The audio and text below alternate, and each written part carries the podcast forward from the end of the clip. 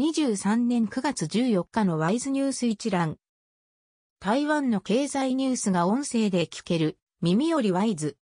こちらでは、トップニュースと、その他ニュースのタイトルをまとめてお届けします。スマートフォンでもお聞きいただけます。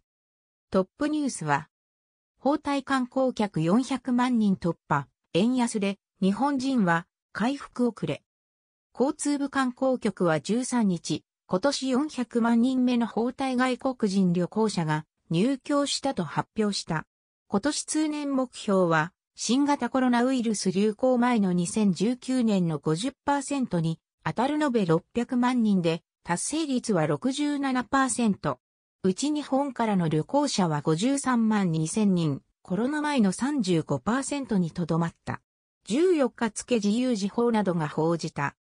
その他ニュースのタイトルは、半導体の設備投資、24年に回復予測。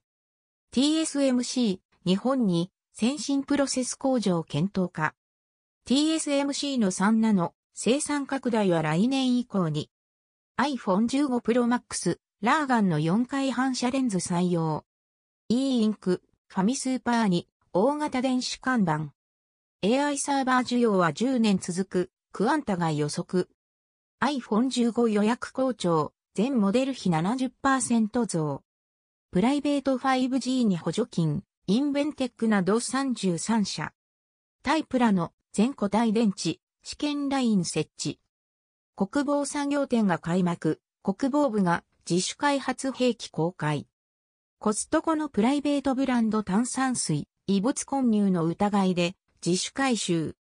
韓国料理店の豆腐産員集団、6から8%賃上げ。1から7月の経常請求与、7年ぶり減少。中国の国務院台湾事務弁公室、海峡両岸経済協力枠組協定打ち切り示唆。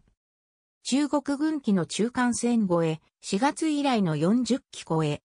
各体名士の副総統候補、ドラマで総統役演じた来氏。総統候補の講師、今日訪米。台北101階段垂直マラソン、10月14日、開催。農大二校マーチングバンド、操縦説で演奏披露。以上ニュース全文は会員入会後にお聞きいただけます。購読、指読をご希望の方は、ワイズホームページからお申し込みいただけます。